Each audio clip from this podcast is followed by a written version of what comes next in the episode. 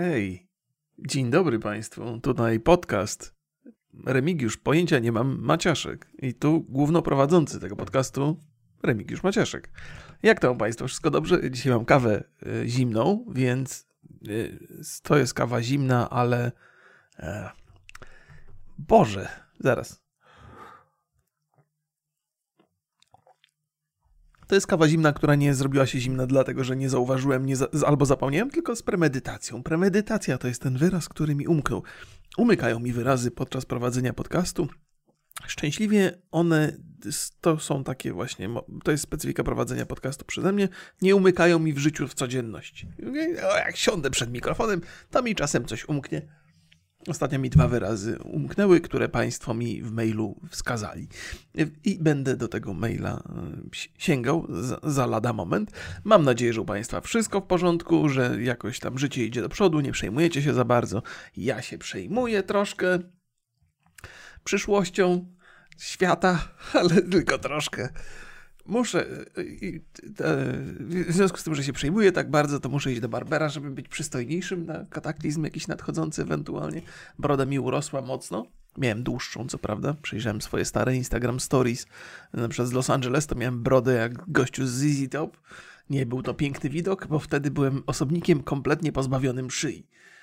I, I, tak sobie myślę, że człowiek, który szyję posiada, wygląda dumnie, człowiek, który szyi nie posiada, wygląda karłowato niezależnie od wzrostu, więc muszę tak trochę tutaj zrobić porządek. Jakąś taką mam skłonność do posiadania odrobinę krótszej brody niż zazwyczaj, ale, ale nie do przesady. Oczywiście broda rzecz męska i warto ją posiadać, jeżeli się mężczyzną jest. Jeśli się mężczyzną nie jest, no to jest bardziej skomplikowana sprawa, bo kim się jest wtedy? No, może kobietą, a może jeszcze jest inna opcja. Teraz jest dużo różnych opcji. Yy, mówię to na. Ach, to jest. To jest. Proszę Państwa, czy, czy można sobie żartować z, z, z, z nieokreśloności płci obecnie? No, pewnie, że można, no, ale tak zawsze się ktoś znajdzie dotknięty. E, gdzieś ostatnio mi ktoś dotknięty napisał, dotknięty przez moje żarty na temat mniejszości. Ja tak sobie myślę, Boże.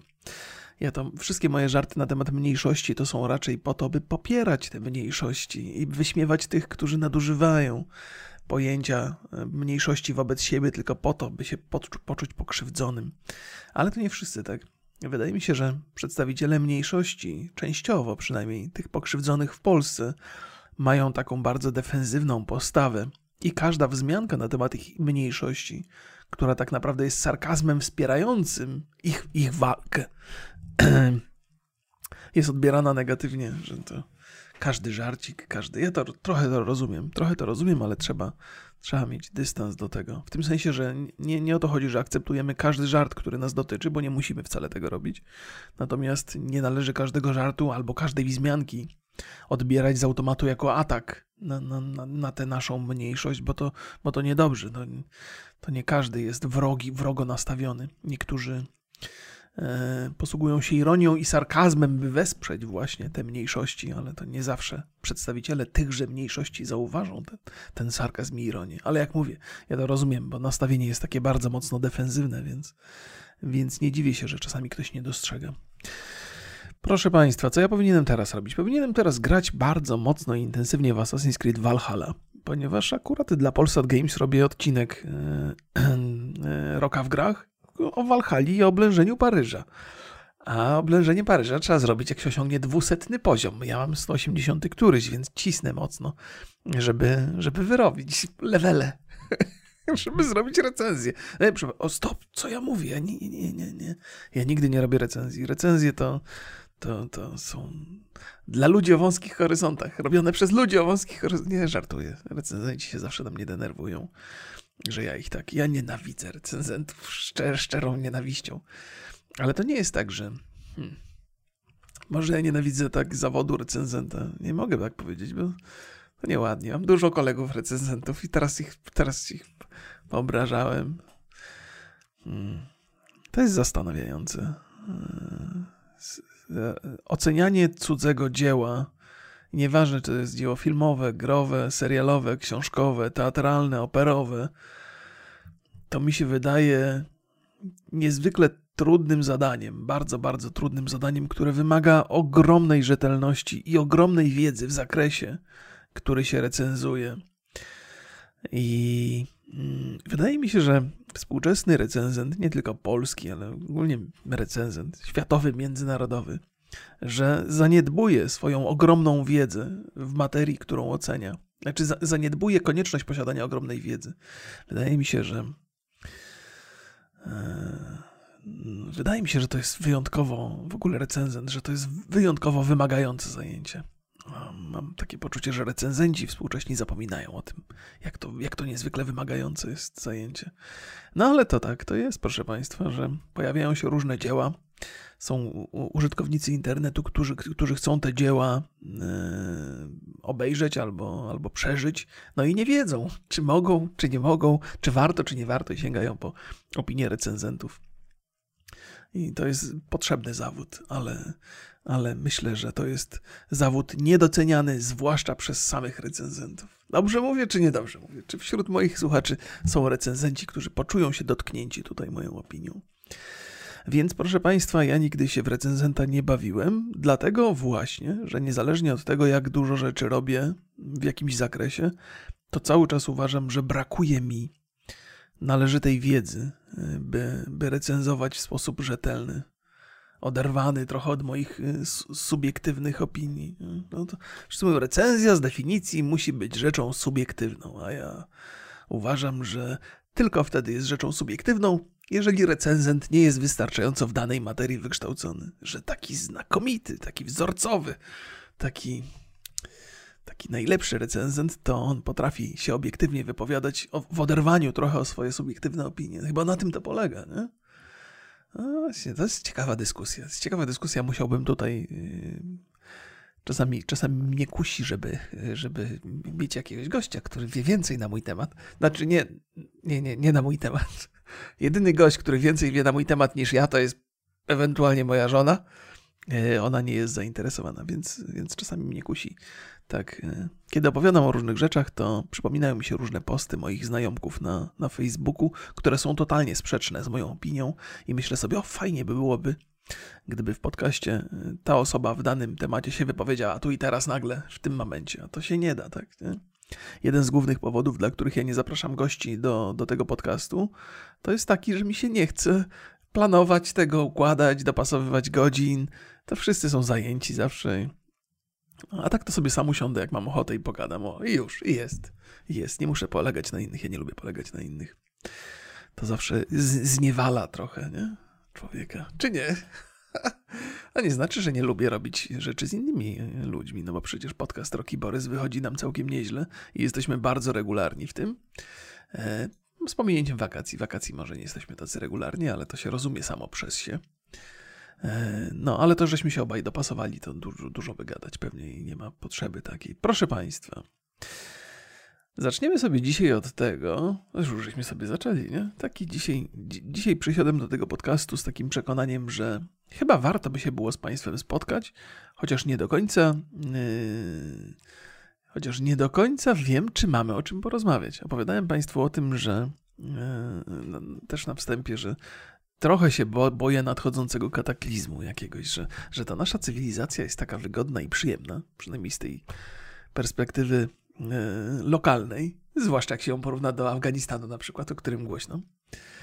E, że, że to wszystko co dobre jest takie powiedzenie, że wszystko do, co dobre prędzej czy później się kończy i moja żona jest, e, uwielbia to powiedzenie, znaczy uwielbia i nienawidzi zarazem, bo ona też uważa, że E, na, nasze relacje i nasze życie są bardzo, nasze życie jest bardzo pozytywne i dobre i że to nie może trwać wiecznie. I to jest, to jest pewien poziom pesymizmu, z którym ja muszę się, proszę Państwa, każdego dnia stykać. I muszę mojej żonie mówić, że kochanie, to nie jest tak. To, po pierwsze nie jest idealnie, a moja żona, jak to? I teraz się muszę tłumaczyć, więc problem jest innego rodzaju. I nie muszę opowiadać o tym, że będzie zawsze dobrze, a może nawet będzie lepiej. Tak, taki, tak, taką, mam, taką mam rodzinną... Yy, takie mam rodzinne podejście, w sensie taką, e, Boże, tego typu komunikat e, całym sobą e, mojej rodzinie przedstawiam, natomiast poza relacjami rodzinnymi, no mam swoje obawy o przyszłość ludzkości. takie, proszę Państwa, czemu mam takie obawy? E, a to już powiedziałem du dużo razy. Wszyscy, wszyscy są, chcą być najmądrzejsi na świecie. Wszyscy chcą, słuchajcie mnie. Jest jak to w jakimś filmiku na, na YouTubie znalazłem. Mamy do czynienia z pokoleniem, patrz na mnie. Patrzcie na mnie, co mam do powiedzenia, co mam do zaprezentowania. Te wszystkie Instagramy, te wszystkie TikToki, to są wszystko narzędzia do tego, żeby eksponować siebie. Stajemy się bohaterem. Każdy chce być głównym bohaterem swojej historii. A inny komik to chyba Chris Delea. De, jako Chris Delea? Jak się go wymawia? How to spell. Zrobimy sobie how to spell Chris de Delia. Zobaczymy, proszę bardzo. So to stay tuned and consider subscribing for more learning. He is an American stand-up comedian, actor, writer, and podcast host. How do you go about pronouncing his name? Chris Delia or Chris. Chris, Chris, Delia. Ja lubię te kanały na YouTubie, gdzie, gdzie uczą jak wymawiać. I to są popularne niektóre takie, jak ktoś dobrze trafi z tematem. E, jak wymawiać jakieś nazwisko, które gdzieś tam za jakiś czas będzie super popularne, to po prostu setki tysięcy odsłon idą te, te, te takie 40-sekundowe opowieści, jak wymawiać jakieś nazwisko albo jak wymawiać jakiś wyraz. Chris Delia. Już trochę zapomniałem, chyba. No więc on powiedział, że niestety tak nam się wydaje, że e, w stand-upie chyba zatytułowanym Men on Fire, że nam się wszystkim wydaje, że jesteśmy głównymi bohaterami naszych, e, naszych własnych historii, a tak naprawdę jesteśmy gdzieś drugoplanowymi postaciami co najwyżej. A że ktoś inny jest bohaterem, gdzieś tam mamy, stanowimy tło do, do, jego, do jego życia. Pewnie tak jest, proszę Państwa. Więc zastanawiam się z polskiej perspektywy. Ej, synu, co cię sprowadza do mnie? Spóźniłem się o minutę. Jaki punktualny mój syn. Dobrze, dobrze, dobrze. E, synu? Synu? E, co planujesz? No i poszedł. Taki jestem. Autorytet ojcowski został po prostu opluty tutaj niniejszym. Mój syn, mój syn e, wie, że mówię do mikrofonu, więc zakłada, że mówię do was, a nie do niego. Tylko nie wiem, do kogo, do kogo w internecie mógłbym mówić synu, synu, synu. Wziął i poszedł. Proszę Państwa, mieliśmy ustalony z moim synem czas, jaki on poświęca nagranie i ten czas minął e, o 12.20, czyli z mojej perspektywy dwie minuty temu. Przyszedł i powiedział, przepraszam tato, że się spóźniłem minutę. Czujecie to, proszę Państwa? Jakie tutaj rodzicielskie metody zostały zastosowane, że on przychodzi, przeprasza, że się spóźnił minutę, e, i się melduje i, ten, i się uśmiecha, jest zadowolony. W sensie takim, że nie czuje się zaszczuty. E, może to nie jest tak do końca podcast, nie mam pojęcia, pojęcia nie mam. Może to jest, to jest taka, może ironia, może to jest sarkazm. Nie, ironia bardziej. A może jednak jest to najprawdziwsza prawda, proszę Państwa. Proszę Państwa, proszę Państwa najmilszego, chciałbym poinformować, że w najbliższym czasie podcast ulegnie drastycznemu wydłużeniu, że będzie to dłuższy podcast niż do tej pory, dlatego że, proszę Państwa, wrzesień się zaczyna i we wrześniu wracam do moich takich przeglądów yy, gamingowych. Przeglądy gamingowe to jest taka, taka, nie pamiętam jak to się do końca nazywało nawet, na moim drugim kanale, który się nazywa o Jezu, musiałbym całą opowieść przedstawić Państwu od początku. Prowadzę dwa kanały na YouTubie. Jeden jest taki bardzo mocno podcastowy i nazywa się Remigiusz Maciaszek, drugi się nazywa Rock Play i to jest kanał taki bardzo gamingowy, na którym dawno już nic nie publikowałem, ale publikuję tam wiadomości, taki przegląd wiadomości e, ze dwa, trzy razy w tygodniu gamingowych. I to są fajne historie, fajne opowiadania i też część osób prosiło mnie, żebym robił te przeglądy w formie podcastu. Pomyślałem sobie, a nie będę zaczynał kolejnego podcastu e, na, na Spotify'u, po prostu w ramach pewnego bonusu, poza swoimi zwyczajnymi opowiastkami, będę dołą dołączał te półgodzinne segmenty e, gamingowe na końcu, bo one, jeżeli ktoś nie, nie interesuje się grami, to pewnie oleje, ale myślę, że one też są przyjemne do słuchania. No bo, bo, bo to są takie fajne informacje i fajnie mi się zresztą opowiada e, o, o, tych rzeczach gamingowych, więc w normalnych warunkach będę kończył podcast i mówił do widzenia, do zobaczenia e, następnym razem, a potem będzie do, dołączony do tego na przykład tam 30-minutowy dodatkowy segment, taki bonusowy. To, to wydłuży mi trochę podcast. Część z Państwa, którzy nie lubią tych treści gamingowych, będą mogli w tym momencie wyłączyć, a część z Państwa będzie mogło posłuchać więcej. E, to opowiadałem o tym ostatnio, że te, te podcasty, które są powyżej godziny, to się słuchają lepiej jakoś, więc dodatkowo, jak mogę Państwu zaoferować trochę więcej gadulstwa i lubicie to najwyraźniej, to czemu nie? Czemu nie? Więc, więc to się powinno wydłużyć, ale to pewnie nie od razu, to 1 września, bowiem końcówka wakacji i początek września mam dosyć intensywne współprace w ramach różnych sytuacji, różnych firm. Jedna z ciekawszych współprac dotyczy kongresu futurologicznego. Kongres futurologiczny i w ogóle mamy teraz Roklema, państwo. Kongres futuro... Futur... O, Jezus, futurologiczny. Chyba tak, nie? kongres futurologiczny, e, który się będzie odbywał i tam w związku z tym e, będę miał okazję pojechać do Warszawy i, i trochę na Instagrama ponagrywać rzeczy związanych z wirtualną rzeczywistością. Jeszcze Państwa nie będę wtajemniczał dokładnie, bo to na Instagramie będzie taka cała, cała ta współpraca, ale fajnie się to zapowiada. Więc E, więc wyjazdy, wyjazdy i okazja do opowiadania różnych historii, więc na plus, nie? E, trochę się nie mogę doczekać. Dzisiaj, dzisiaj tuż przed tym podcastem miałem taką rozmowę wstępną z uczestnikami i reżyserami tego całego e, wydarzenia i zapowiada się fajnie. To może być coś przyjemnego, czegoś się dowiem znowu i znowu coś przeżyję. No bo ostatnio te czasy pandemiczne są takie, że E, okazja do przeżywania rzeczy jest mocno ograniczona i sprowadza się do tego, co widzę na ekranie. To, to nie jest najlepsze możliwe, najlepszy możliwy sposób na poznawanie świata. Nie?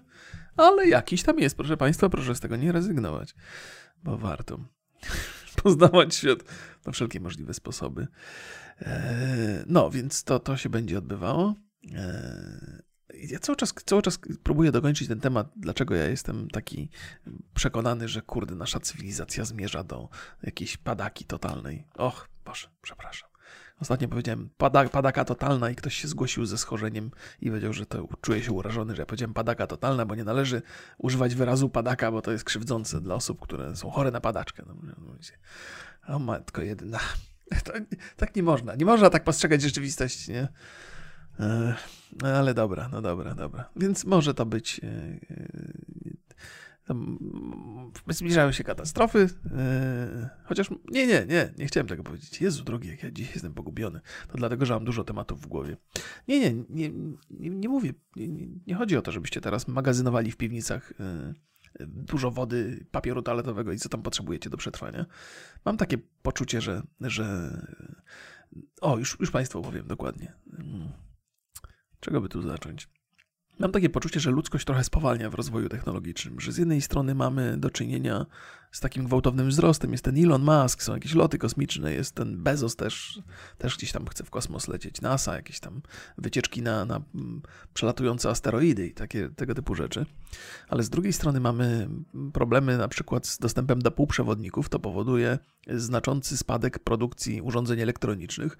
Urządzenia elektroniczne to oczywiście jest coś, czego używamy na co dzień, ale przede wszystkim to jest rozrywka. Rozrywka jest dzisiaj taką siłą napędową. Moment, w którym rozwój rozrywki y, i właściwie technologii związanej z rozwojem rozrywki trochę przyhamowuje, jest takim momentem niebezpiecznej stagnacji.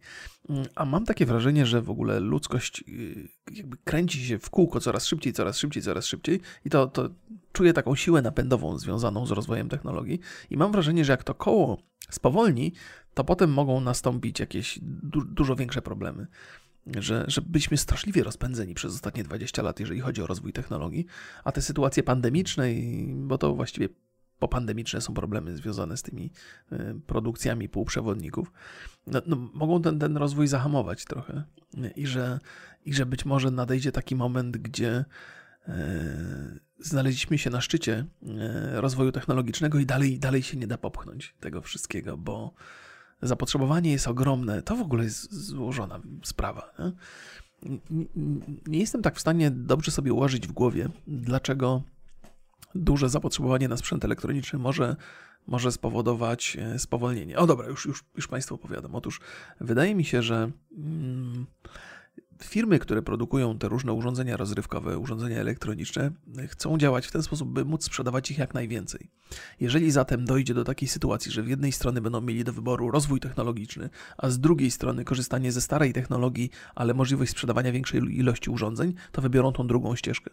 Więc by dostarczyć użytkownikom dużą ilość urządzeń, zrezygnuje się z rozwoju technologicznego, który wymagałby użycia bardziej zaawansowanych e, surowców na przykład i bardzo, bardziej zaawansowanej produkcji. I że ta, ta właśnie gałąź rozwoju technologicznego spowolni. E, I że pozostaniemy przy, tych, przy tej technologii, którą żeśmy teraz osiągnęli, i potem przez długi czas będzie stagnacja i nie będzie rozwoju. Tego się obawiam. Chociaż to nie musi prowadzić do katastrofy w żadnym razie. Ja nie wiem, ja nie chciałem w ogóle zacząć tymi czarnymi myślami. Może, może no, może opowiadam o tym, że też wcześniej e, cały czas śledzę sytuację w Afganistanie. Jakkolwiek mogę jej nie rozumieć z oczywistych powodów, to, to czytam dużo i zastanawiam się e, nad tym, co się wydarzyło tam teraz, nad tym, jak szybko talibowie przejęli władzę. I miałem okazję, jestem w trakcie teraz słuchania e, raportu o stanie świata prowadzącego, prowadzonego przez Dariusza Rosiaka, gdzie jest rozmowa akurat e, zarejestrowana z z ambasadorem Afganistanu w Polsce, dziennikarzem byłym. E, I to jest taka rozmowa, która z jednej strony, mm, jakby z ust tego ambasadora, próbuje nas nastawić optymistycznie do tego, co się dzieje w Afganistanie, ale cały czas z tyłu głowy mam takie poczucie, że te religijne, e, że te, że te religijne państwa islamskie, gdzie, gdzie jakby trzon władzy jest zbudowany wokół religii, że to niestety nie, nie doprowadzi do niczego dobrego i, i, i, że tam będzie, będzie też krytycznie. I tak mi żal trochę, bo, bo ten ambasador Afganistanu opowiadał, że jakby polecam Państwu posłuchać w oryginale, bo ja będę parafrazował pewnie błędnie bardzo mocno. Więc, więc e, raport o stanie świata Dariusza Rosiaka zawsze warto mieć gdzieś tam na podorędziu na Spotify sobie słuchać. Natomiast e, pan, pan ambasador bardzo pozytywnie się wyraża na temat zmian, jakie nastąpiły na przestrzeni ostatnich 20 lat w Afganistanie, e, że mają drużynę krykieta, która ma jakieś osiągnięcia międzynarodowe, że mają drużynę piłkarską, która tam zaczyna walczyć mm, w, w, w regionie, że mają jakby pierwszych olimpijczyków na, na olimpiadzie. I to jest takie bardzo, że, że dziewczynki mogą chodzić do szkoły, czego wcześniej nie mogły robić, że kobiety stanowią 27% parlamentu, co wcześniej było w ogóle nie do pomyślenia. I, I, widać ten optymizm i, i, zmiany, jakie nastąpiły w Afganistanie. Oczywiście pan ambasador może być, bo to jest też za każdym razem, kiedy opowiadam o czymś i o czyjejś opinii, to muszę pamiętać o polaryzacji, która panuje w naszym społeczeństwie, więc wyobrażam sobie, że mm, ambasador Afganistanu, tego poprzedniego Afganistanu, tego jeszcze mm, trochę pod władzą Stanów Zjednoczonych, e, pod wpływem Stanów Zjednoczonych, to nie dla każdego jego wypowiedzi będą wiarygodne, nie? Bo on też ma jakieś. Tam... E, więc zwracam uwagę na tą polaryzację, no ale słyszę to, co słyszę z, jego ust, więc o tym, więc o tym opowiadam. E, I, I myślę sobie, że budowanie i zmienianie na plus jakiegoś państwa, wprowadzanie takich korzystnych zmian, że na przykład wcześniej nie było w ogóle stacji radiowych żadnych w Afganistanie, a teraz jest tam powyżej 100, chyba 150 stacji radiowych, że to, ten świat widać, że, że jakby nabrał życia, przynajmniej nasz, z naszej takiej perspektywy Europy Zachodniej i tego świata zachodniego, takiego powiedzmy cywilizowanego że, że nabrał jakiegoś takiego haustu powietrza w płuca i tak ruszył do przodu z taką ambicją i nadzieją na lepszą przyszłość. I myślę sobie, że budowanie tego przez 20 lat mm, jest rzeczą fantastyczną i dobrze o tym pamiętać, ale myślę sobie, ile czasu talibowie będą potrzebowali, żeby zniszczyć to wszystko doszczętnie, żeby sprowadzić ten Afganistan do tego, do tego samego, do, do takich samych okoliczności, jakie miały miejsce po, po, po mm, jakby inwazji ZSRR.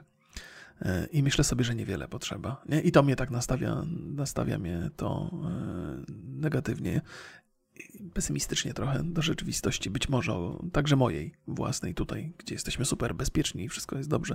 Jakby świadomość tego, jak łatwo się niszczy, a jak ciężko się buduje, jest zatrważająca. Bo, bo, yy bo kurde, ludzie mają skłonność do niszczenia i łatwiej jest niszczyć niż budować. I czasami się ludziom wydaje, że lepiej coś zniszczyć i zacząć od nowa, e, ale potem jak już się zniszczy, to po prostu jest, jest katastrofa. No. No, ale to Afganistanie tylko. Przepraszam Państwa, jeżeli, jeżeli wydałem się Państwu y, tutaj, y, no nie chciałem Was wprowadzać na takie mroczne ścieżki. Nie wiem, czemu tak się jakoś to potoczyło wszystko. Popłynąłem sobie e, trochę. To może sięgnę po korespondencję. Już dawno Państwa nie czytałem na, na podcaście swoim. E, a cały czas czytam, cały czas przeglądam, co tam Państwo macie fajnego do powiedzenia. I czasami są fajne historie, czasami ciężkie historie. Do tych ciężkich historii rzadziej się odnoszę, bo to trudne jest. Pan Paweł do mnie napisał, tytułując maila, parafrazując i miniaturyzacja. Pan napisał mi i to, to właśnie tych dwóch słów szukałeś w pamięci podczas ostatniego odcinka Twojego podcastu, odcinek 42, 42, Ludzie i roboty. A ja pomyślałem, że podrzucenie Ci ich może być nietuzinkowym sposobem na rozpoczęcie wiadomości. Tak, to prawda. To tych dwóch słów zapom zapomniałem. To jest też zabawne, że jak odsłuchuję podcast, to natychmiast sobie te słowa przypominam. Ale panie Pawle, to co mnie skłoniło do przeczytania sobie tego maila, y, nawet tutaj, to to, jak doskonale go pan podzielił na akapity. Że każda sprawa jest opisana osobno, ja mogę łatwo to ogarnąć i łatwo to przeczytać. Więc to mnie zachęciło przede wszystkim. Więc proszę państwa, jak piszecie coś do mnie i zależy wam na tym, żeby to się gdzieś tam pojawiło, to, to, to podzielcie to jakoś tak na takie zjadliwe części.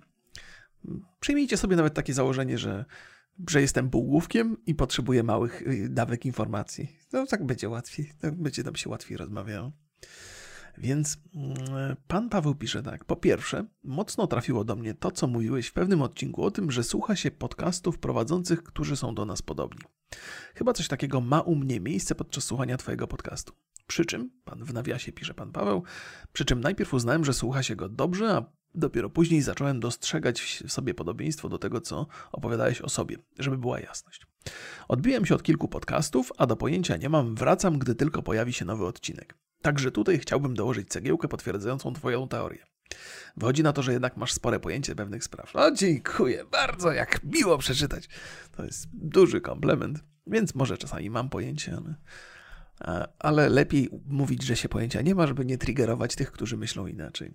Tak jest bezpiecznie i spokojnie. A ci, którzy myślą podobnie jak ja, to wiedzą, kiedy mówię serio, a kiedy żartuję sobie. Więc, więc proszę Państwa, jakby idąc tym, tym tokiem, można oczywiście wyciągnąć bardzo prosty wniosek, że musimy być do siebie trochę podobni, skoro podobne treści sprawiają nam przyjemność. Mi mówienie, Wam słuchanie.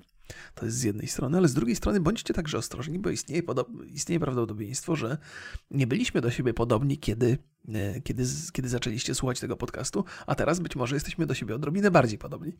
To znaczy, że być może totalnie podświadomie i niechcąco, żeście e, przyjęli trochę do siebie moich przemyśleń co może być krytycznie, krytycznie pozytywne w waszym życiu, ale też krytycznie negatywne. Także uważajcie, patrząc na siebie w lustrze, przyglądajcie się uważnie, żeby nie dostrzec gdzieś tam fragmentu mnie zerkającego z zaramienia.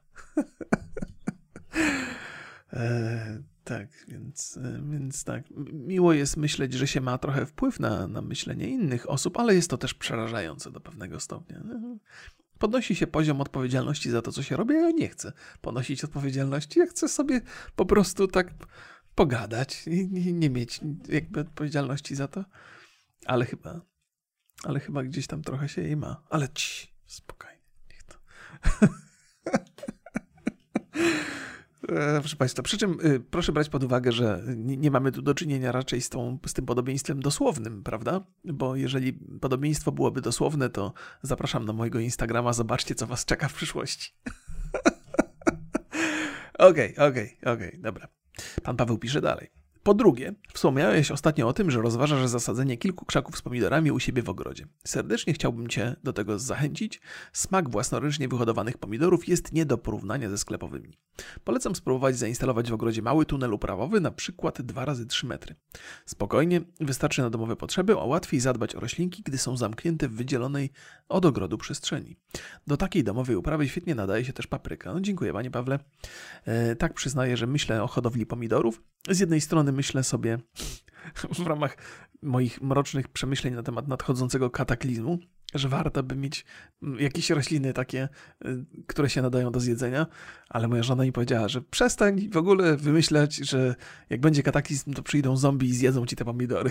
Ja mówię, no to kochanie, Zombie nie jedzą pomidorów, ale prawda jest taka, że, że jakbym chciał wyhodować pomidory i potem utrzymywać się trochę, chociaż przy ich użyciu podczas kataklizmu, to nie ma na to szans, bo moje pomidory zje ziomek z największą dubeltówką w okolicy. I taka jest prawda, nie? Że, że to chyba Bill mówił, że jeżeli albo w jednym ze swoich stand-upów, albo gdzieś tam w jakimś wywiadzie, że jeżeli szykujesz się na nadchodzący kataklizm, to to, to musisz się wyposażyć w broń, bo, bo jedyne co robisz to produkujesz zasoby do najsilniejszego gościa w okolicy. E, dla najsilniejszego gościa w okolicy. Ja w ogóle trochę, trochę żartu w tym wszystkim jest, w tym kataklizmie. I, mówię trochę z przymrużeniem oka. Mam nadzieję, że to dla Państwa jest zauważalne. Więc proszę się nie obawiać. Ja nie mam takich, że e, przemyśleń, że zaraz coś huknie i będziemy mieli katastrofę. Nie, nie. Ja, ja mam takie raczej obawy o takie swobodne. Ja mam te obawy o tą stagnację, o której powiedziałem wcześniej że ten świat będzie tak spowalniał i to może prowadzić do, do takich pogorszenia warunków życia. E, oczywiście nie mam żadnych e, argumentów ponad tymi, które powiedziałem. Mam takie przeczucie, że, że, że i ta pandemia, i te problemy z, z półprzewodnikami, i w ogóle technologia, elektronika, że to wszystko tak może trochę. E, no, że to wszystko może zwolnić, a zważywszy na tempo rozwoju, z jakim mieliśmy do czynienia przez ostatnie 20 lat, to jest to spowolnienie może być czymś, na co ludzkość bardzo negatywnie zareaguje. Więc tak, tak sobie myślę, nie? Że, tak, że tak musimy być przygotowani, że, że, że, że może się to osłabić, osłabić i od czasu do czasu może warto mieć na przykład grządkę z pomidorami. Nie? To nie jest tak, że będzie mi to potrzebne, żeby przetrwać, bo, bo głód nastąpi i pomór. Nie, nie, ale no, ale się przyda taki własny pomidor od czasu do czasu, żeby mieć na kanapkę. Nie, nie trzeba będzie jeść suchego chleba na przykład, nie? Nie, okay, żartuję, nie chcę państwa straszyć. Proszę się nie obawiać, ja to tak, tak mówię, ale tak nie boję się, nie boję się.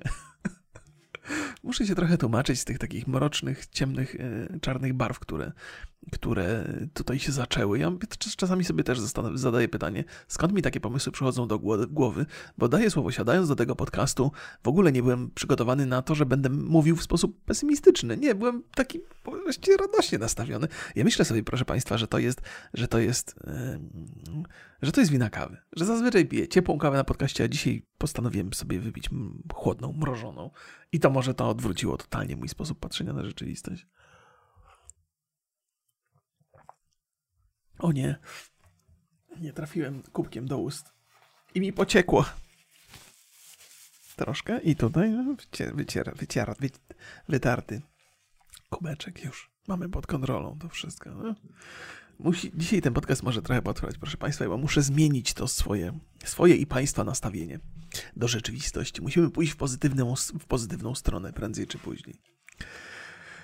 Po trzecie, pisze pan Paweł dalej. Mając na względzie punkt pierwszy, chciałbym Ci polecić podcast Stuff You Should Know. Jest to podcast prowadzony przez dwóch jegomościów, którzy opowiadają o różnych ciekawostkach tego świata, w przyjemnej atmosferze i amerykańskim stylu. Mam przy nim podobne odczucia jak przy Twoim podcaście, jak sam mówiłeś, słuchasz kilku anglojęzycznych. Polecam szczególnie dwuczęściowy odcinek o Titaniku, o faktycznej katastrofie, nie o filmie. Nie miałem pojęcia, pisze pan Paweł dalej, że historia tego, jak wiele czynników złożyło się na ten wypadek, może być tak ciekawa. I tu w nawiasie dalej. Wiedziałeś, że na Titaniku jeszcze przed wypłynięciem wybuchł pożar, który trwał przez cały okres trwania rejsu? Nie, panie Pawle, nie wiedziałem. Myślę, że większość z nas nie wiedziała. Pan Paweł pisze dalej, to tak, gdybyś miał chwilę wolnego czasu i nie wiedział, czym ją zapełnić. Proszę, panie Pawle, bardzo dziękuję za te wszystkie tutaj informacje. E, proszę, ja mam taką e, albo wadę, albo zaletę, że jak mam chwilę czasu, to zawsze mam czym ją zapełnić, ale to z przyjemnością zapełnię także tym. Brzmi to bardzo sensownie. Stuff you should know. Eee, totalnie jest zaprzeczenie mojego podcastu, nie? Bo to jest stuff you should know, to rzeczy, które powinieneś wiedzieć, a mój podcast to jest pojęcia nie mam. Więc pan Paweł ma bardzo, bardzo ma szeroki zakres e, zainteresowań, powiedziałbym od ekstremum do ekstremum. Czyli podcast, w którym ludzie najwyraźniej wiedzą, co mówią, po mój podcast, w którym najwyraźniej ludzik nie wie, co mówi. Okej. Okay. Tyle na ten moment, pan Paweł pisze dalej i tak wyszło tego więcej niż myślałem. Pozdrowienia od Pawła, któremu też się wydaje, że czasami nie ma pojęcia. Z życzeniami owocnej i satysfakcjonującej pracy przy podcaście. Dziękuję bardzo, jest mi bardzo miło. Taki, proszę państwa, e, taka, taka to jest historia, która na pewno powoduje, że, e, że i mi jest miło i tak, no, e, dobrze. Pan Mariusz, pan Mariusz coś do mnie napisał też. O, teraz ja tu gdzieś mam O nie, panie Mariuszu, ja tutaj zrobiłem sobie, o mam, mam, zrobiłem sobie, pogrubiłem sobie rzeczy, które chciałbym e, przeczytać. Pan Mariusz też się odnosi do rzeczy, o których opowiadałem ostatnio i, pi i pisze tak. E, odnośnie mojego zegarka. Narzekałem, że mój Apple Watch muszę ładować raz na 24 godziny. Pan Mariusz pisze do mnie, że Najwyraźniej kupiłem jakiś starszy model. Nowe bez problemu trzymają na baterii 3 dni i ładują się około godziny. Żona chodzi w serii e, szóstej, z kabelkiem to niestety dochodzi kolejny, bo... A, dobra, okej, okay. już, już zaraz to spróbuję Państwu przetłumaczyć, bo pan, pan Mariusz tak na szybko to chyba pisał. Więc po pierwsze tak, mam Apple Watcha szóstkę, więc jest to najnowszy model.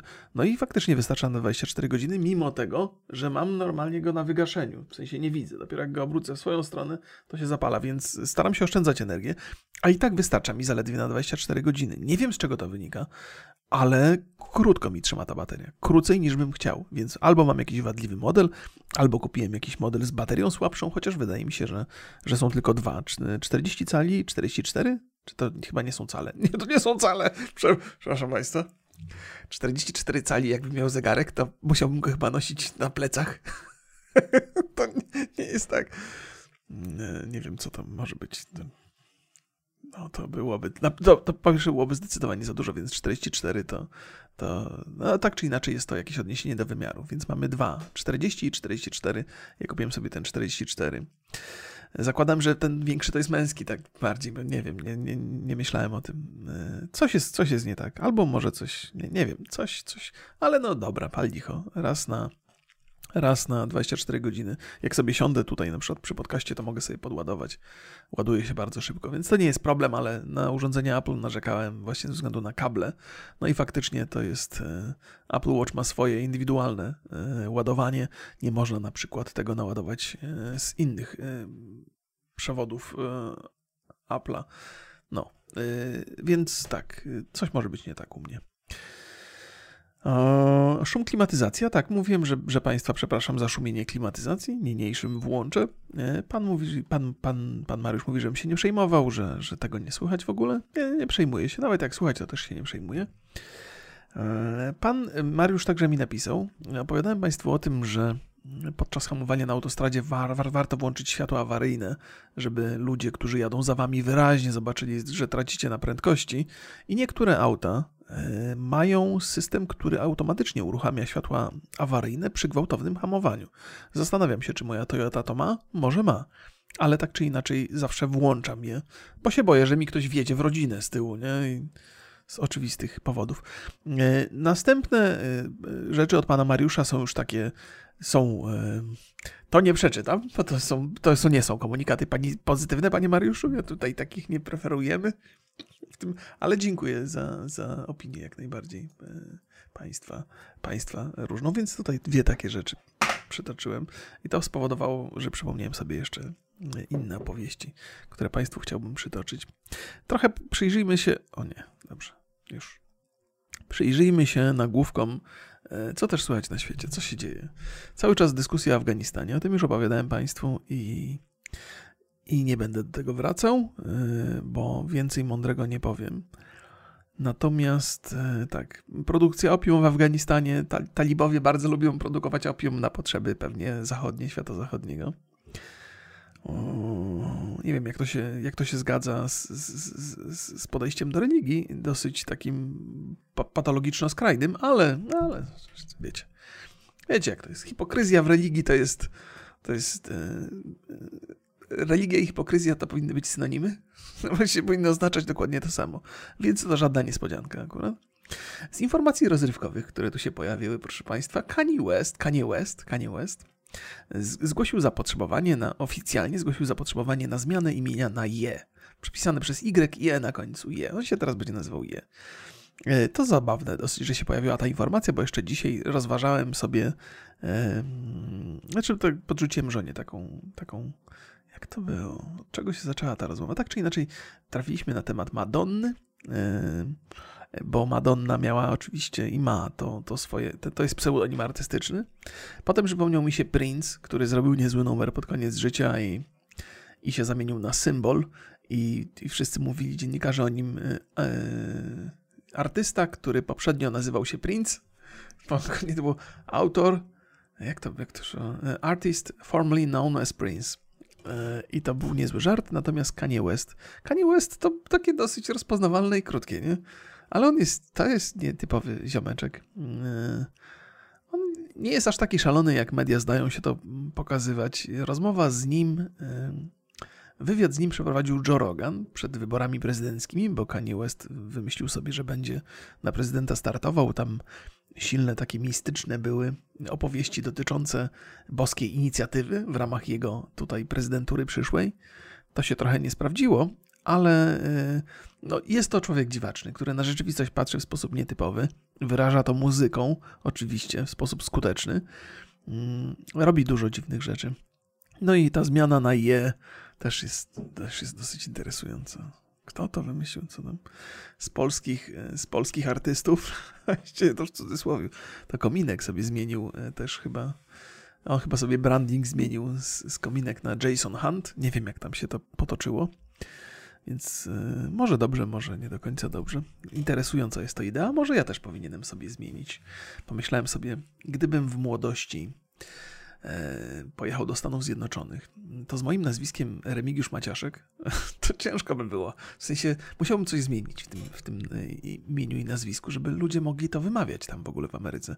Nie, nie chodzi o to, że mam jakąś potrzebę zmieniania, no bo po co, ale pomyślałem sobie, że pewnie bym się e, przechrzcił na Remi, pisane przez no, tak jak się wymawia, Remi, bez, bez niczego dalej, czyli Remi. Remi to jest franc francuskie imię, e, a zamiast Maciaszek byłoby Mac, czyli Mac, Remi Mac bym się nazywał.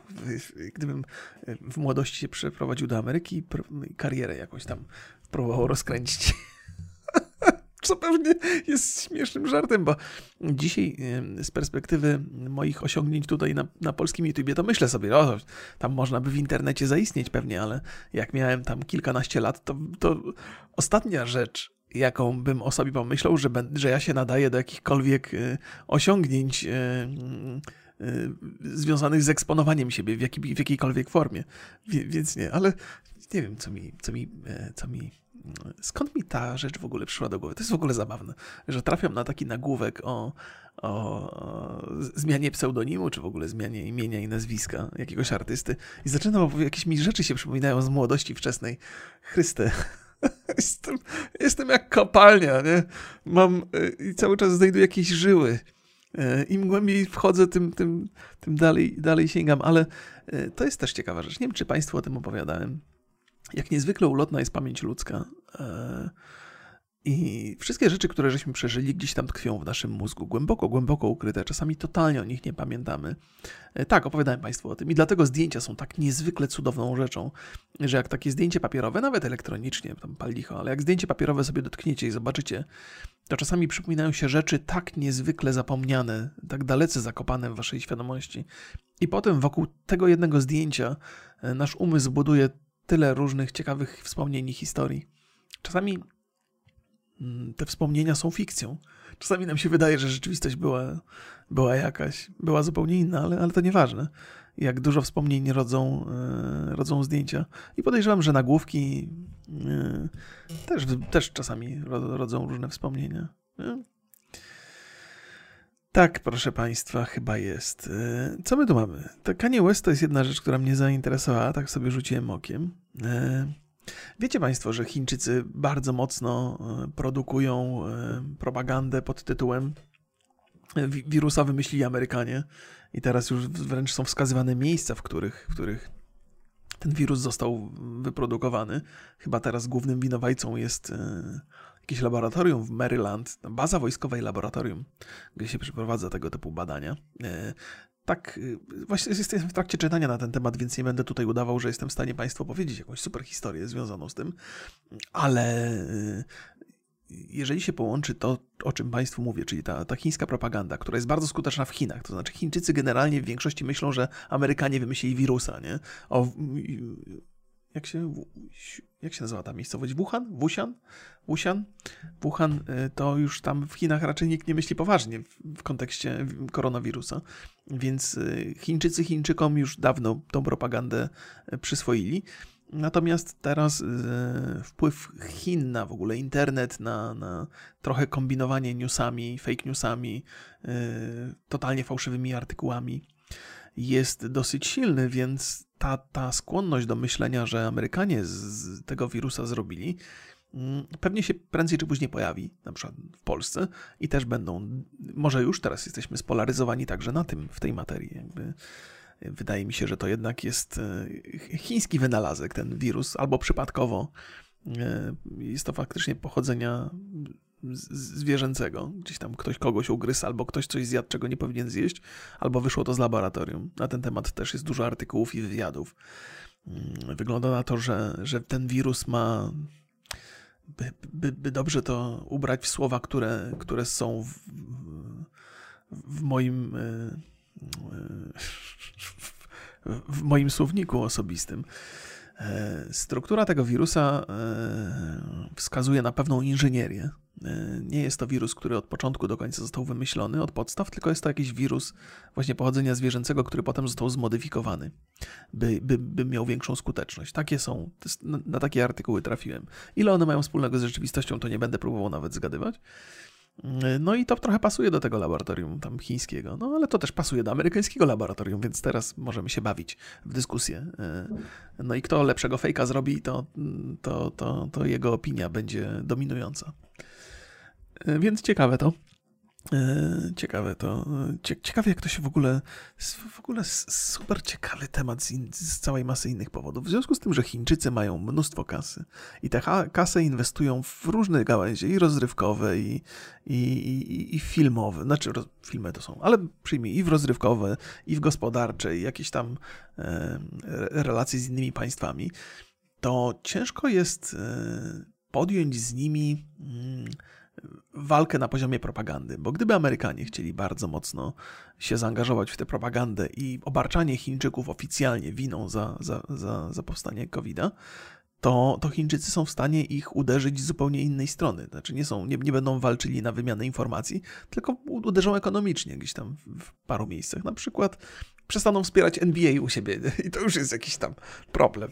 E, och kurde, to jest, to jest to nie jest też tak, że, że mechanizmy manipulacji e, międzynarodowych to jest coś, co byłoby jakimś nowym odkryciem. Jakby wiadomo było zawsze, że, że państwa na wiele różnych sposobów, zwłaszcza te mocarstwa, manipulują informacją, wpływają na inne kraje e, i to nie jest żadne odkrycie. Natomiast w związku z tym, że tak wszyscy jesteśmy blisko tego internetu i tak jesteśmy przyzwyczajeni do fejków, że zaczynamy rozumieć e, i zaczynamy jakby bliżej dostrzegać te wszystkie mechanizmy. One, to wszystko się dzieje przed naszymi oczami, nawet ktoś jest takim cywilem jak ja, potrafi dostrzec kłócące się ze sobą informacje, różne takie e, propagandowe przekazy. I że to jest tak obecne i tak e, właściwie wszechobecne tak jak jak się ży, żyło w Polsce tam 20-30 lat temu, to oczywiście było wiadomo, że są wpływy jakichś mocarstw na, na nasz kraj, ale, ale, ale się tego nie widziało z, z, zupełnie. To człowiek miał to, wiedział, że tak jest, że te państwa wpływają, ale teraz to jest takie namacalne, wszędzie, wszędzie, wszędzie widoczne, bardzo mocno. E, I zastanawiam się, czy ta wiedza, e, ten do, czy, czy to, że mamy dostęp do takiej wiedzy, że prowadzi się na nas jakieś manipulacje, jest dla nas czymś korzystnym czy niekorzystnym. Bo, bo ja zawsze też, też lubię to stwierdzenie, że ignorancja jest błogosławieństwem i człowiek jest generalnie szczęśliwszy, jeżeli nie wie zbyt wiele. No ale z drugiej strony wiedza też jest błogosławieństwem, no nie oszukujmy się. Znaczy, Im więcej wiesz, tym masz, większą, e, tym masz większą podatność na depresję, to jest raczej pewne, no ale dobrze wiedzieć, lepiej wiedzieć niż nie wiedzieć, nie? E, no. No, no więc, więc to ciekawe, ciekawe jest z tym, z, z, tym, z tym koronawirusem. Zastanawiam się na przykład za 50 lat, jak będziemy z perspektywy historii opisywali te wydarzenia tutaj i kto będzie obarczany winą ostatecznie. Bo historię piszą zwycięzcy, nie? I no, zobaczymy, kto będzie zwycięzcą, zwycięzcą tego sporu. Co my tu mamy jeszcze? Dużo się mówi na, na temat ograniczeń, e, ograniczeń dostępu do różnych y, O Jezu, dzisiaj mam strasznie połamany język, ale to dlatego, że, że czytam, próbuję trzy, trzy nagłówki naraz. E, dużo się mówi o tych obostrzeniach e, wobec osób, które się nie, nie zaszczepiły. Ja nie jestem tutaj e, osobą, która by wspierała ograniczenia jakiekolwiek wobec kogokolwiek, natomiast gdzieś tam trochę to rozumiem. Jeżeli mamy takie mm, podejście rządzących, że szczepić się trzeba, nieważne czy mają rację czy nie, bo to nie o tym teraz rozmawiamy. Podkreślam po raz kolejny, jestem raczej za tym, żeby się szczepić. Jestem absolutnie za tym, żeby się szczepić. Natomiast e, na szczęście nie jestem w roli rządu, który musi skłonić rodaków do szczepienia się. Więc e, raczej jestem zwolennikiem edukacji niż przymusu w jakiejkolwiek formie. Natomiast zaczynam dostrzegać e, informacje na temat tego, że dużo instytucji prywatnych, jakich niezwiązanych z, z, z, z, państwem w jakikolwiek sposób, poza podatkami być może, zaczyna naciskać swoich pracowników e, w kwestii szczepienia. Jeżeli chcesz przyjść do pracy, no to musi być zaszczepiony. Jeżeli chcesz obsługiwać klientów, musisz być zaszczepiony. Jeżeli chcesz mieć kontakt z innymi ludźmi, musi, musisz być zaszczepiony. Nie wszystko da się robić z domu. I ludzie, którzy mają poglądy antyszczepionkowe, mogą się czuć tutaj przyparci do muru. E, no ale taka jest rzeczywistość i to, i to z mojej perspektywy to jest lepsza rzeczywistość niż w drugą stronę, nie? że ludzi, którzy się zaszczepili, się tam e, szkaluje czy coś. Nie? Co też trochę ma miejsce, bo, bo w internecie, jak się opowiada pozytywnie na temat szczepień, no to, to, się, to się trochę lubią, lubią, są ludzie, którzy się lubią rzucić na takiego obywatela internetowego i go opieprzyć za to, że tam popiera szczepienia, jakim prawem on popiera te szczepienia. Ostatnio się wypowiadałem pozytywnie na temat noszenia maseczek i też mnie ktoś napada, że maseczki, że, że jak ja ludzi zmuszam do noszenia. Ja nikogo nie zmuszam, to niczego, jest moja opinia tylko, no. Jakby doceniam wartość yy, yy, doceniam wartość urządzeń, banalnych urządzeń, które trochę ograniczają yy, zasięg naszego wydechu. Uważam, że to jest korzystne. Na przykład także z perspektywy higieny ust. Nie każdy dba o higienę ust, a ograniczenie zasięgu jego oddechu, wydechu jest rzeczą pozytywną. E, gdzieś słyszałem ostatnio, że, że Hitler był znany z tego, że nie lubił dentystów i że mu nie pachniało dobrze.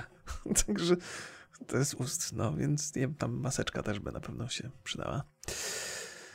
E, byłaby korzystną rzeczą. Nie tylko e, ze względu na choroby, wirusy i inne tego typu rzeczy, ale na higienę na ust. Także dobra, to skończyłem. Skończyłem tutaj o, tym, o tym konspirację na temat covid -a. Chyba skończyłem chińskie i amerykańskie starcie informacyjne w tym zakresie. Pewnie, że tak. E, pewnie, że tak. Zaraz, co ja tu miałem? Aha, jestem w trakcie przeglądania. Otóż, proszę Państwa, to ciekawe. To też nagłówek teraz mi wpadł w oko. Nirvana została pozwana przez, e, przez chłopaczka, którego zdjęcie, którego nagie zdjęcie zostało umieszczone na albumie Nevermind. To jest historia interesująca z tego względu, że całkiem niedawno pojawiło się zdjęcie tego ziomeczka obecne w tej samej pozie, co na tym albumie Nevermind. I wydawało się, że on bardzo był usatysfakcjonowany jakby historią, której stał się trochę współautorem przez bycie na tym zdjęciu. To jest takie zdjęcie, niebieskie tło, bo to pod wodą jest zdjęcie i Bobas yy, płynie, zdaje się, w kierunku dolara albo tam jakiś tam, jakiegoś, jakiegoś banknota amerykańskiego. Yy, albo miał tytuł Nevermind. Na pewno pamiętacie tę okładkę. Jak nie, to łatwo możecie sobie ją sprawdzić. Kultowa do pewnego stopnia. I myślę sobie, że patrząc na różne procesy, które zachodzą e, w ogóle e, w społeczeństwie internetowym, to podejrzewam, że ktoś, jakiś e, sprawny, ambitny adwokat albo prawnik, zobaczył sobie artykuł, na którym Młody człowiek pozuje dokładnie do tego zdjęcia, co w zdjęciu w młodości i zadał mu pytanie, ej słuchaj, a czy, czy tobie Nirvana wypłaciła należność za udział? Przecież stałeś się bohaterem kultowego zdjęcia. Coś ci się przecież za to należy. A to ten ziomek odpowiada, nie no stary, przecież zobacz, jestem na tym zdjęciu. To jest wystarczające wyróżnienie. Na to ten prawnik mówi, no ale czy aby na pewno? Pomyśl, mógłbyś zadbać o przyszłość swojej rodziny, o swoich dzieci. Może warto się nad tym zastanowić, że to, że to jest. A przecież ci ludzie, którzy są spadkobiercami Nirwany, oni mają dużo kasy. To, to, to co ci tam parę milionów dziabniesz od nich, to oni w ogóle tego nie poczują, a ty będziesz mógł pomyśleć o swojej rodzinie, o przyszłości i tak dalej, i tak dalej. No i to są wszystko argumenty bardzo sensowne, którymi się ten prawnik posługuje. Oczywiście on dziabnie sobie jakąś działeczkę z tego, więc jemu tym bardziej na rękę. No ale jak, jak tutaj, jak tu ten człowiek młody ma zareagować, nie?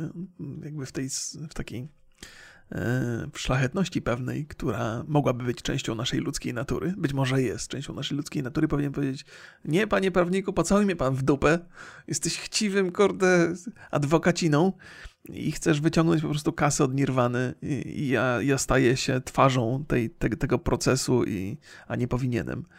Tak powinien powiedzieć, ale on powie, no skoro mam myśleć o swoich dzieciach, o swojej przyszłości, no to może warto, no może trzeba nawet wręcz. No i, no i tak, no i przeczytam sobie to później, ten nagłówek. E, ale tak się chyba rodzą te, te, te głośne sprawy. No nie, całkiem niedawno widziałem artykuł, jak ten, ten młody człowiek był dumny ze swojej obecności na zdjęciu, a teraz pozywa. Niewiarygodne, niewiarygodne. Ale to, no, no, no widzicie, no wszyscy jesteśmy ludźmi, nie? E, jak tu ulec takiej pokusie? Że wczoraj byłeś zwykłym ziomeczkiem, który był na zdjęciu, a dzisiaj możesz zarobić kilka baniek. E, fajnie jest zarobić kilka baniek. No. Gdzie tutaj sięgać po szlachetność ludzkiej natury, żeby zrezygnować z kilku baniek? tak jest, proszę Państwa. Tak, proszę Państwa, jest. Co my tu mamy jeszcze w tych wiadomościach? A, dobrze. To już sobie prześledziłem to, to, to ten zbiór informacji bieżących. E, ja będę sięgał tego od czasu do czasu, bo to fajne rzeczy się pojawiają w, tym, w tych internetach. Mm, dobra. E, ostatnio, ostatnio cały czas jestem takim poszukiwaczem jakiegoś serwisu, na którym mógłbym e, znaleźć filmy warte polecenia, seriale, które mogłyby mi się spodobać, e, albo rzeczy, na których mógłbym oceniać mm, swoje dotychczasowe obejrzane filmy i cały czas błądzę. Trochę na Filmwebie siedzę i sobie oceniam filmy, trochę siedzę na na czym jakaś taka aplikacja, której używam. To już Państwu opowiadałem. Teraz mi ona zniknęła, bo już dawno jej nie używałem. E, ale teraz sobie stworzyłem konto na Internet Movie Database i teraz tam siedzę i oceniam. Jak głupi. W związku z tym to jest wszystko bardzo niespójne, bo jak na film webie oceniłem 300 filmów, no to tu też muszę i siedzę i ślęczę nad tymi filmami, wydaję oceny, ale no takie, ja mam taki trochę Lubię nowe rzeczy. Podejrzewam, że za rok się pojawi nowy serwis y, pokazujący filmy w jakiś inny sposób i znowu tam będę siedział i oceniał znowu te wszystkie swoje filmy, które obejrzałem do tej pory, ale to też jest fajne. Człowiek wspomnieniami trochę wraca. I na bazie tego, na bazie tego, co co obejrzałem do tej pory i oceniłem do tej pory, Internet Movie Database poleca mi pewne rzeczy do obejrzenia i to Państwu przeczytam, bo jeżeli wychodzimy z założenia, że trochę jesteśmy do siebie podobni, to może i Państwu też wpadnie w oko. E, jest taki. Filmy następujące mi polecono. wedle nadchodzących premier, czyli najświeższe rzeczy. The, the, o Boże, the, Vault. The Vault się nazywa, taki. E, Reminiscence, Reminiscence Hugh, z Hugh Jackmanem. Ten Default to nie rozpoznaje aktorów zupełnie. Jest Pig, czyli Świnia, to z Nicolasem Cage'em. Ponoć bardzo ciekawy film. W ogóle Nicolas Cage. Ach, Nicolas Cage! To jest bohater wielu opowieści. On oczywiście zaczynał jako aktor w Hollywood i szybko odniósł sukces. Nie wiem, czy szybko odniósł sukces, ale odniósł sukces. Grał w świetnych filmach, ciekawych z wielu punktów widzenia. E, a potem to się wszystko potoczyło. On chyba jakieś ma problemy z hazardem. I zaczął występować w tak skrajnie gównianych filmach, że jedne w ogóle z najgorszych filmów w historii ludzkości to są filmy z jego udziałem. E, ostatnio na, na Prime Video wszedł taki film Jiu-Jitsu się nazywa. Jest tak banalny, to jest tak haniebnie zły film i on tam występuje też w tym filmie, że to się w głowie po prostu nie mieści. Nie byłem w stanie tego oglądać. Serio. E, no, ale teraz wydaje mi się, że jest taki jakiś renesans Nicolasa Cage'a. I ten renesans, proszę Państwa, zaczął się od chyba od Netflixa. E, może wcześniej, ale wydaje mi się, że od Netflixa. Netflix przez wiele osoby jest tępiony trochę jako takie źródło filmów banalnych, e, płytkich i jeszcze dodatkowo źródło poprawności politycznej. Ja daleki jestem od tej opinii. Wiem, że Netflix produkuje zatrważająco dużo programów, serialów, seriali, filmów. W związku z tym wśród nich większość będzie raczej haniebnej jakości. Może haniebnej to źle powiedziane, ale średniej jakości. I mocno się skupiamy na tym ogromie mm, średniaków, a tymczasem Netflix ma skłonność do. Jak się dużo rzeczy robi, to jest jakiś procent dzieł bardzo dobrych, ciekawych, wybitnych no i, no i Netflixowi też się przytrafiają takie rzeczy ciekawe. E, I jednym z takich programów był dokument dotyczący przekleństw. My żeśmy omawiali to z Borysem na podcaście, to jest taki to jest ciekawa w ogóle historia, chyba historia przekleństw, dokładnie tak się nazywa. W jaki sposób w ogóle nawet ludzcy. Są takie programy, które określają skąd się przekleństwa wzięły. Jest program, w którym jest informacja na temat, właściwie taka, taka edukacyjna treść, na temat tego, w jaki sposób przeklinanie wpływa na odczuwanie bólu. To są fajne rzeczy, ciekawie to się ogląda. Tym bardziej, że wulgaryzmy są zawsze rzeczą ciekawą. Ja, ja lubię wulgaryzmy, zwłaszcza w mm. języku polskim. I żałuję trochę, że nie, nie, nie, niewystarczająco intensywnie wulgaryzmami się posługuję podczas podcastu, ale jakoś mi to nie, nie, nie wiem, nie jestem w stanie. W sensie musiałbym to robić specjalnie, a wulgaryzmy, które są, e, które nie są przypadkowe, tracą na wartości. Nie? Wulgaryzm to musi być coś, co, co wypływa ze środka, a nie może być jakby intencjonalne, bo wtedy zaczyna się robić fałszywe. Na live'ach wulgaryzmy mi dobrze wychodzą. Tam mam takie poczucie, że one pasują niezwykle mocno. Tak czy inaczej, Nicolas Cage jest prowadzącym tego programu e, o historii przekleństw i robi tam dobrą robotę. Chyba zaczyna cały program głośnym yy, krzykiem fuck.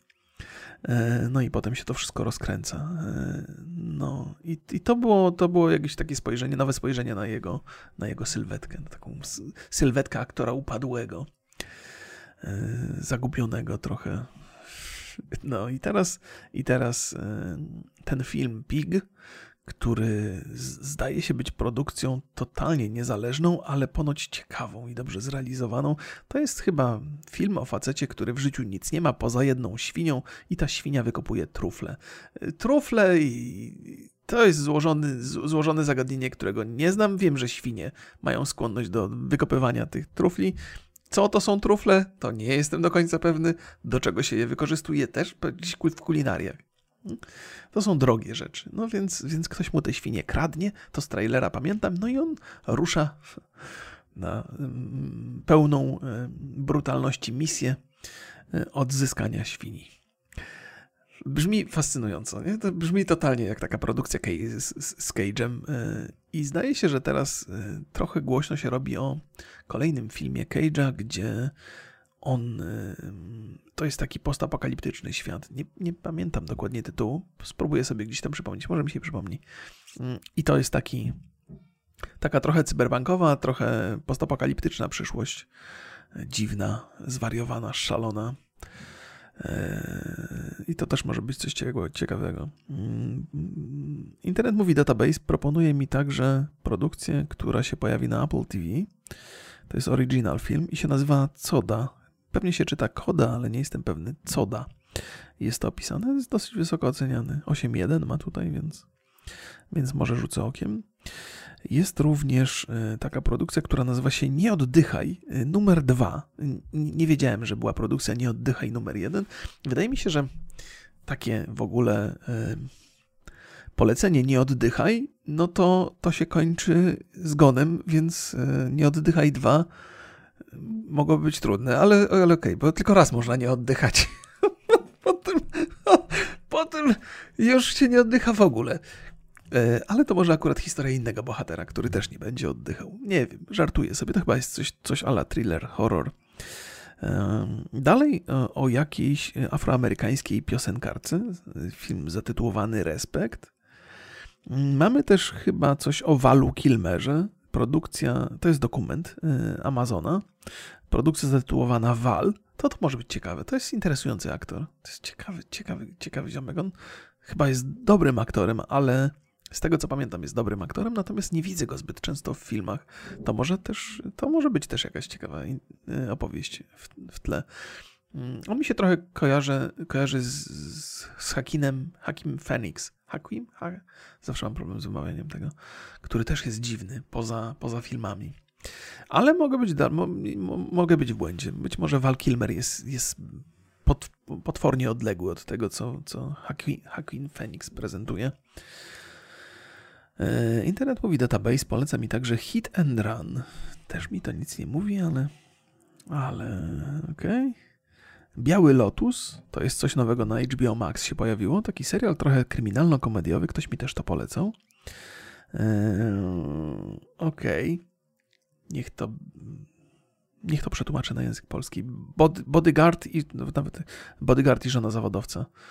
E, okej, okay, tak to przetłumaczyli. To jest kontynuacja filmu z Ryanem Reynoldsem i z Samuelem Jacksonem i z Salmą Hayek. Pierwsza część mi się bardzo podobała. To była taka komedia kryminalna.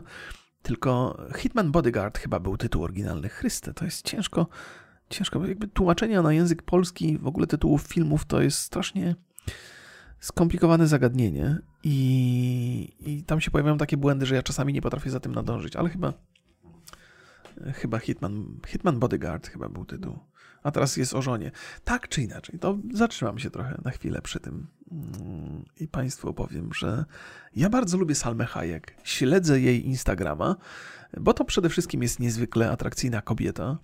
I ona tam. Znaczy, nie wiem, czemu powiedziałem, że śledzę Instagrama. Śledzi, zacząłem śledzić Instagrama, bo pod wpływem akcji promocyjnej tego, tego filmu, bo Ryan Reynolds jest ciekawą osobowością e, jeżeli chodzi o aktora, ale także jest ciekawą osobowością internetową. E, jego zdolności influencerskie stoją na bardzo ciekawym poziomie. On świetnie wykorzystuje swoją, mm, swoją pozycję w internecie, by promować filmy. Dlatego właśnie to też jest, e, dlatego moim zdaniem Free Guy, e, który filmem wybitnym nie jest, natomiast on gra tam główną rolę, tak dobrze, tak dobrze w kinach wystartował, ponieważ on świetnie prowadzi akcję promocyjną w internecie, więc z tego względu śledzę jego, no Jezu, dużo by gadać. Po pierwsze go lubię, ale po drugie też interesuje mnie jego zaangażowanie w social media. No i też pod wpływem tego zacząłem Salmę Hayek śledzić. Ale to w ogóle nie o tym chciałem opowiadać. Tak się trochę poczułem, że poczułem się trochę jak podglądacz, jak, jak powiedziałem, że, że Salmę Hayek śledzę na, na Instagramie. No.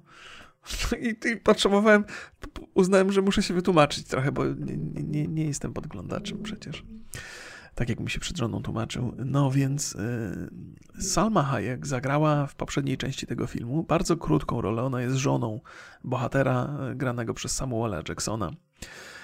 I, jakby rodzaj albo poziom aktorstwa, który zaprezentowała, ona tam gra taką kobietę, która siedzi w więzieniu, która najwyraźniej ze światem przestępczym ma wiele wspólnego i posługuje się w sposób. Ona tam opieprza chyba tego męża i jeszcze prawnika i, i, i strażników więziennych tak, w sposób tak cudownie ekspresyjny, to jest jeden z przyjemniejszych występów aktorskich, jakie widziałem w życiu. W sensie to warsztatowo pewnie nie jest to nic nadzwyczajnego, ale w wykonaniu Salmy Hayek jest to tak niezwykłe i cudowne, że polecam Państwu gorąco nawet zapoznać się z tą konkretną sceną w więzieniu, kiedy ona rozmawia przez telefon chyba z mężem. Każdy jej występ w poprzedniej części, czyli tej Hitman Hitman Bodyguard, czy jakkolwiek to się nazywało, jest, e, jest dla moich oczu i dla moich uszu ucztą absolutną. Więc, e, więc w ogóle polecam obejrzeć sobie film. Bardzo rozrywkowy, ale jej występ akurat w tym filmie jest przecudowny. I podejrzewam, że pod wpływem trochę tego występu i tego, jak ludzie pozytywnie reagowali na ten występ, powstała druga część yy, filmu, gdzie ona stanowi taką pełnoprawną postać, chyba trochę pierwszoplanową, razem z Ryanem Reynoldsem i z Samuelem Jacksonem. Yy, więc tak, takie są moje przemyślenia i sobie obejrzę ten film, jak się pojawi. Um, kolejna ciekawa historia, którą słyszałem i która jest trochę związana z występami aktorskimi, że czasami zdarzy się tak, że do udziału, udziału filmu albo w serialu jest zapraszany aktor, którego rola jest bardzo krótka, bardzo mało znacząca w danej opowieści, ale pod wpływem jego umiejętności aktorskich albo pod wpływem tego, jak dobrze e, odgrywa swoją rolę, to i scenarzyści, i reżyser tego dzieła zaczyna widzieć go e, także w innych, w innych sytuacjach. Zaczyna go bardziej wykorzystywać w kolejnych na przykład odcinkach serialu albo, albo, albo coś. I tak było z, z Jesse Pinkmanem chyba. Jesse Pinkman. Dobrze, nie wiem, czy ja to dobrze piszę. Jesse Pinkman przez K. Bez, czyli bohater, bohater Breaking Bad Aaron Paul, e, że na tyle dobrze zagrał tę swoją rolę, że, że, że, że jego obecność w serialu stała się pewną stałą. E, tym, tym, tymczasem plotki są takie, że pierwotnie miał bardzo krótko być tam bohaterem, że szybko miał tam zginąć. Ale zagrał na tyle dobrze, że, że wzięto go pod uwagę także później. I stał się niezwykle znaczącą postacią. Ale to mogą być plotki tylko. To chyba Też nie pamiętam, nie pamiętam, nie pamiętam skąd to w ogóle, żeby wszystko było jasne. To nie jest coś, co wymyśliłem sam teraz, żeby Państwu zaprzątać uch, u, ucho, ale, ale nie pamiętam, gdzie ja to usłyszałem. Słucham tylu rzeczy przeróżnych, że zlewają mi się te informacje w jedno. Przyswajam je po prostu i, i potem przetwarzam i pewnie nie do końca zgodnie z, i potem parafrazuję. Yy, no. Więc, więc są ciekawe rzeczy, że, że, że nawet banalna rola, to jakby z, z perspektywy w ogóle występu w filmach, może ktoś z Państwa planuje, nie? że czasami banalna rola, dobrze odegrana, może się przerodzić w, w jakąś y, fantastyczną karierę y, później. I to jest, ja myślę, że to jest znaczące także poza Hollywoodem i poza filmem i poza, poza serialami, że to, uwaga, będzie gadka inspiracyjna, że niezależnie co robicie, nawet jeżeli gdzieś y, macie się na chwilę pojawić, wykonać jakąś pracę, to zawsze warto ją, warto ją robić najlepiej, jak się tylko da. I to począwszy od takich banalnych rzeczy, że jesteście u, u klienta i wykonujecie jakąś robotę fizycznie, jakąś część remontu czy coś i, i zrobicie to wybitnie dobrze, to ci klienci zapamiętują. Ja to zapamiętuję ludzi, którzy pracowali dla mnie na, na przykład przy remontach i którzy akurat wyróżnili się na plus I, I, dalej z nimi współpracuję gdzieś tam przy innych okazjach i polecam ich. I to tak jakby przy takich totalnie e, błahostkach związanych z pracami fizycznymi, ale podejrzewam, że w każdej dziedzinie mm, działa dokładnie ten sam mechanizm. Że warto, kurde, dawać z siebie wszystko, bo, bo ludzie zapamiętują to. I nie wiem, jak tam w środowisku korporacyjnym, gdzie się ma takie poczucie, że każdy ze sobą walczy, że, że tam jest jak wyścig szczurów e, i że tam może nie warto się starać, bo, bo, bo i tak wszyscy wspinając się do góry wlezą wam na głowę i po waszych plecach będą się wspinać dalej, ale no myślę, że jest to taka kapitalistyczna, smutna rzeczywistość, ale niezależnie od tego, yy, wydaje mi się, że warto, warto kurde, robić dobrze, zwłaszcza jeżeli gdzieś jesteście poza swoim środowiskiem. Bo, bo, wiadomo, że jak robicie coś dla siebie, no to każdy się stara jakby w sposób taki bardzo organiczny. Natomiast jak gdzieś jesteście przy gościnnych wyjazdach, ja yy, właśnie trochę od tego zacząłem gdzieś tam na początku. Mówiłem, że jadę do Warszawy E, żeby coś tam zrealizować w ramach VR-u, w ramach tego, tego kongresu futurologicznego i trochę w ramach e, roku Lema. I już, już siedzę od paru dni na, na, na, na, internecie i przeszukuję informacji na temat Lema. Próbuję sobie przypomnieć stare książki i opowiadania, które czytałem, bo nie mam szansy teraz przeczytać tego wszystkiego od zera, ale czytałem to wszystko w młodości. Nie rozumiejąc pewnie połowy, bo byłem za młody i za głupi. E, ale chcę być na maksa przygotowany do takiego. Właściwie mój udział w tej całej realizacji będzie minimalny, bo sprowadzi się do zadania pytań, ale chciałbym, kurde, wiedzieć i mieć pewność, że nawet jeżeli wy tego nie zobaczycie, to ludzie, z którymi będę współpracował tam, zobaczą, kurde, jak ja potrafię się jakościowo przygotować. I będą pamiętali potem przy innych że kurde, patrzcie, no przyjechał cholera, przyjechał, w ogóleśmy go nie podejrzewali, że będzie miał wiedzę w tym i w tym zakresie, a tu nagle bang, bang, bang. Więc yy, mam wrażenie, że na takich występach gościnnych to się jeszcze bardziej przygotowuje niż, niż kiedy robię yy, rzeczy samodzielnie. Powiem Państwu, yy, to jest coś, wydaje mi się, że to jest pogląd, którego, którego podziela przynajmniej jeszcze parę osób. Opowiem Państwu tak, że Mieliśmy nagranie z Radkiem Kotarskim w ramach e, zakończenia roku. Zakończenie roku już tak, żeśmy z Borysem sobie ustalili, że omawiamy różne tematy i zapraszamy gości. E, I jakby poziom przygotowania Radka Kotarskiego do tego podcastu stał, stał znacznie wyżej niż mój i Borysa. Nie? Mimo, że my żeśmy się oczywiście przygotowali ale Radek miał tam notatki, miał, bo on chyba, zaraz, żebym ja Państwu powiedział dokładnie. Dobra, żeby, bo nie każdy musi kojarzyć. Znaczy, jakby nie obrażając Radka, nie każdy musi Radka e, kojarzyć. On prowadził na YouTubie kanały, kanał Polimaty, jest bardzo uznanym twórcą e, internetowym. Teraz to się potem nazywał Polimaty 2. Ja trochę gubię się w tym nazewnictwie. E, poza tym to jest super sympatyczny facet, którego, którego uwielbiam wręcz. I, w, I tak e, prywatnie, i w internecie. E, no więc jest to uznany twórca, nie? Który, który przy okazji jest też twarzą banku, tylko nigdy nie mogę, chyba milenium, nie mogę zapamiętać.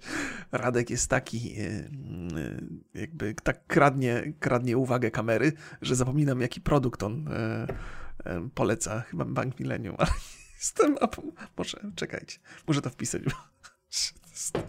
Dobra, Radek, Radek Kotarski Bank. Ja przepraszam, jeżeli mówię Państwu rzeczy, które wiecie już dawno, ale wychodzę z założenia, że nie każdy, nie każdy musi kojarzyć e, wszystkich bohaterów moich opowieści, nie?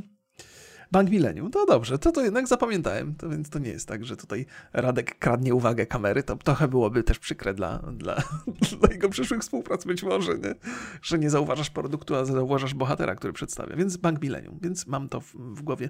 Budowanie marki odbywa się na poziomie podświadomości, bardziej niż świadomości że jak e, zobaczę produkt potem w sklepie, akurat w przypadku banku to raczej nie wchodzi w rachubę, ale jak zobaczę produkt w sklepie, to nawet nie muszę kojarzyć, kto mi go przedstawił, jaki influencer, ale kojarzę jakąś pozytywną myśl związaną z tym produktem. I to na pewno się odbywa także w ramach tych reklam, które Radek robi. Tak czy inaczej, był gościem podcastu i chyba żeśmy najważniejsze wydarzenia 2020 omawiali. I on był tak super, tak. Najważniejsze wydarzenia 2020.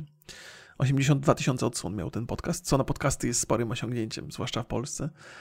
I no i, no i był super przygotowany. Naprawdę było widać, że, że, że, że, że, mega poważnie to potraktował, mimo że my tak bardzo lajtowo podchodzimy do tych takich podcastów z, z gośćmi. Nie chcemy, żeby oni się jakoś napinali, żeby się y, czuli zdenerwowani, ale to właśnie to jest właśnie to, to podejście, nie? że kurde, e, idziesz gdzieś do kogoś, czy tam wywiad, czy, czy współuczestniczysz w czymś, to, to, to przygotuj się najlepiej jak tylko możesz, a nawet lepiej niż, niż od ciebie się wymaga bo to jest, no bo ludzie to już, ja nie mówię, że my i Borys, że na nas Radek miałby zrobić wrażenie, bo my go lubimy i bez tego, ale ludzie, którzy, którzy słuchają tego podcastu, mogą być pod wrażeniem ogromnym jego wiedzy i tego, w jaki sposób się wypowiada i to jest super wartościowe, nie? że jakby w jego mniemaniu on dociera do osób, które na co dzień go być może nie subskrybują i mogą go dzięki temu zasubskrybować. To jest, to, bo to dla, robiąc rzeczy dla, dla, dla widzów różnych, no to, no to dajemy siebie też poznać, nie? Mm, więc bardzo pozytywne to moim zdaniem jest podejście. O mój Boże, godzina 16. O cholera. E, e, to ciekawe, jak to się potoczyło dzisiaj na tym podcaście. Też, też e, zacząłem, zacząłem tak pesymistycznie trochę i teraz z perspektywy czasu myślę, że wiem dlaczego. Że z jednej strony ta zimna kawa, z drugiej strony ten wywiad o Afganistanie, ale z trzeciej strony są trzy strony, mogą być rzeczy. No, trójkąt ma trzy strony, okej. Okay. Więc ktoś mi chyba kiedyś zwrócił uwagę, że rzecz ma jedną stronę albo dwu, drugą, drugą stronę, nie ma trzeciej strony. No hello, są rzeczy bardziej złożone niż moneta, nie? Więc z trzeciej strony, yy, wydaje mi się, że kiedy siadałem do tego podcastu, to, to miałem taką potrzebę, że to już jest ten czas, że od poprzedniego podcastu minęło trochę, więc wypadałoby nagrać kolejny, ale nie jestem do końca pewny, czy mam o czym Państwu opowiedzieć. E, a nie lubię robić takich rzeczy po to tylko, żeby były. Więc gdzieś tam e, od samego początku towarzyszyła mi taka obawa, czy ja na pewno, czy aby na pewno ja mam dzisiaj o czym opowiadać. I wydaje mi się, że tam pierwsze pół godziny to były takie, takie, takie właśnie błądzenie w chmurach, dlatego że, że byłem trochę za, zagubiony i przestraszony tą myślą, że być może nie mam o czym opowiadać. A tu bam! Godzina 17 rekord. e, widzicie Państwo? Widzicie Państwo, jak to jest? Jest to dla mnie niespodzianka. Pozdrawiam Was bardzo serdecznie i do zobaczenia następnym razem. Trzymajcie się. Całuski. Nie, nie, bez całusków. Przesadziłem. Przesadziłem. Cześć, cześć.